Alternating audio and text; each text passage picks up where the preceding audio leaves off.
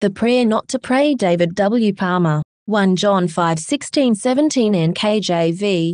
If anyone sees his brother sinning a sin which does not lead to death, he will ask, and he will give him life for those who commit sin not leading to death. There is sin leading to death. I do not say that he should pray about that. All unrighteousness is sin, and there is sin not leading to death. The amazing Apostle John, the Apostle of Love, speaks here of two categories of sin.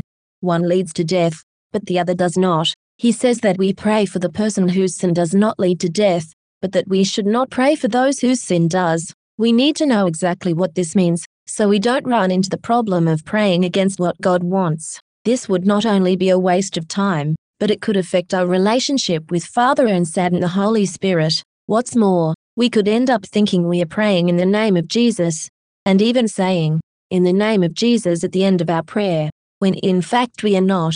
So, what are these two categories of sin, and how do we identify them? And, importantly, how do we know who we should be praying for and for whom we should stop praying, and when? As this is such an important issue, let's read this passage again from a different translation. 1 John 5 16 17 TPT. If anyone observes a fellow believer habitually sinning in a way that doesn't lead to death, you should keep interceding in prayer that God will give that person life. Now, there is a sin that leads to death, and I'm not encouraging you to pray for those who commit it. 17. All unrighteousness is sin.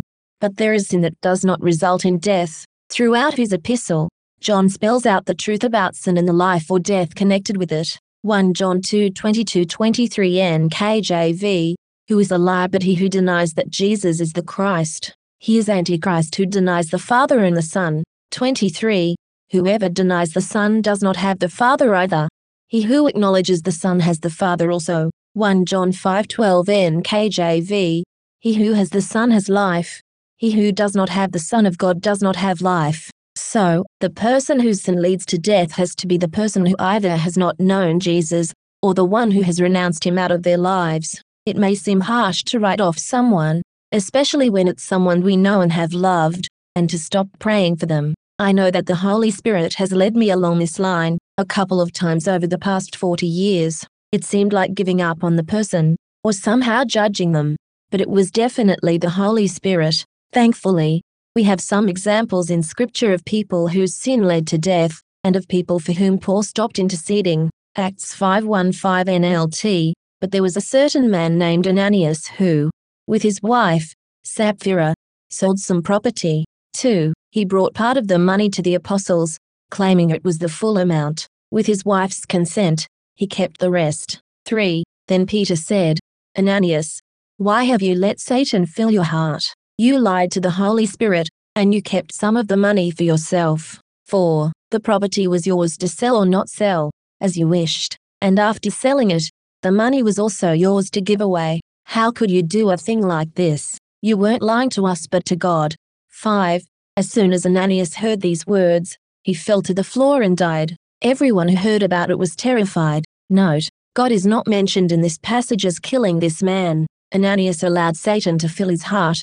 Satan is a killer. It seems obvious that allowing a deceptive, thieving killer to fill your heart and control your life would lead to death. This man's sin clearly led to his death. He lied to the Holy Spirit. This meant that he wasn't living by the truth in his heart. In other words, he wasn't following Jesus as his king. John 18:37 NKJV.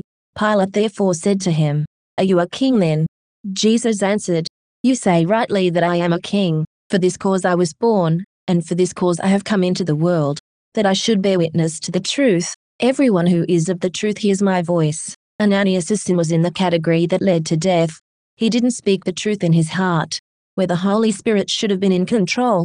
See, Psalm 15, 2 Cor 3:17 so he didn't have Jesus as his Lord and King.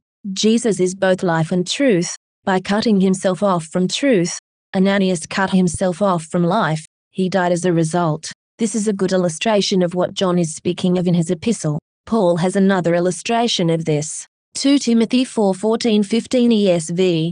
Alexander the coppersmith did me great harm.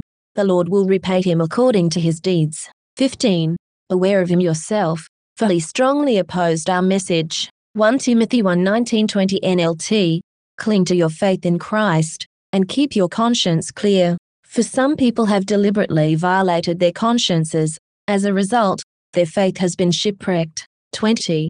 Hymenaeus and Alexander are two examples. I threw them out and handed them over to Satan, so they might learn not to blaspheme God. The Apostle Paul discerned that Alexander was an enemy of the gospel. He says that Hymenaeus and Alexander violated their consciences and shipwrecked their own faith. Obviously, going against the truth in your own heart is very serious. This led to Paul excommunicating them and handing them over to Satan. At that point, he wouldn't be praying for them to continue in God's blessing of life and protection. He left them to Satan. This sounds very harsh, but Paul's objective is clear, so they might learn not to blaspheme God.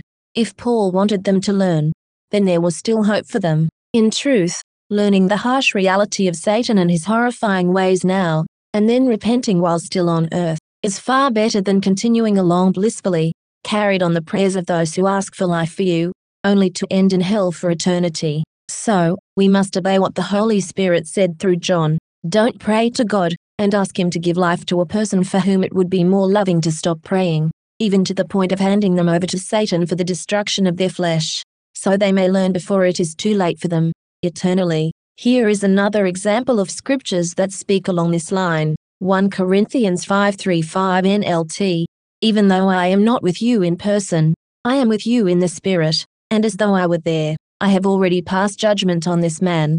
4. In the name of the Lord Jesus, you must call a meeting of the church. I will be present with you in spirit, and so will the power of our Lord Jesus. 5.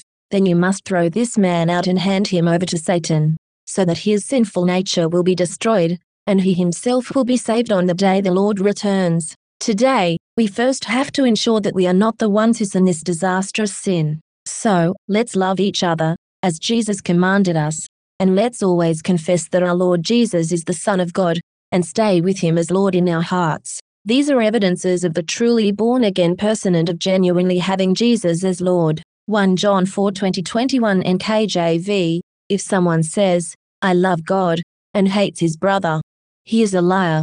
For he who does not love his brother whom he has seen, how can he love God whom he has not seen? 21. And this commandment we have from him, that he who loves God must love his brother also. 1 John 5 1 2 NKJV. Whoever believes that Jesus is the Christ is born of God, and everyone who loves him who begot also loves him who is begotten of him. 2. By this we know that we love the children of God, when we love God and keep his commandments with our full love and focus on Jesus, the Holy Spirit, and Father. Let's always pray for people who sin or who backslide, but let's be sensitive at the same time to the Holy Spirit telling us to stop praying for them. If that's what He sees as the most loving approach, it may ultimately be the only way to keep them out of hell. But, despite our loving intentions to help people and intercede for them, let's never forget that some people do lie to the Holy Spirit, blaspheme Him, renounce Christ, or defect fully to the world, its system, and its God, Satan. If they were a believer and chose to renounce Christ, perhaps today's message is to stop praying for them and leave them to God. Hebrews 6:46 NKJV. For it is impossible for those who were once enlightened, and have tasted the heavenly gift, and have become partakers of the Holy Spirit. 5. And have tasted the good word of God and the powers of the age to come. 6. If they fall away, to renew them again to repentance, since they crucify again for themselves the Son of God, and put him to an open shame. Praise the Lord. We don't have to make these assessments and judgments on our own. The Holy Spirit will guide us in this. But, at the same time, let's remain vigilant and astute. We simply cannot afford to be deceived into wasting our time, love, best intentions, and prayers on someone the Lord has said to stop supporting it this way. Propping them up anymore would not be in their best interest. 1 John 379 NKJV. Little children, let no one deceive you. He who practices righteousness is righteous, just as he is righteous. 8. He who sins is of the devil, for the devil has sinned from the beginning. For this purpose the Son of God was manifested, that he might destroy the works of the devil. 9. Whoever has been born of God does not sin, for his seed remains in him, and he cannot sin, because he has been born of God.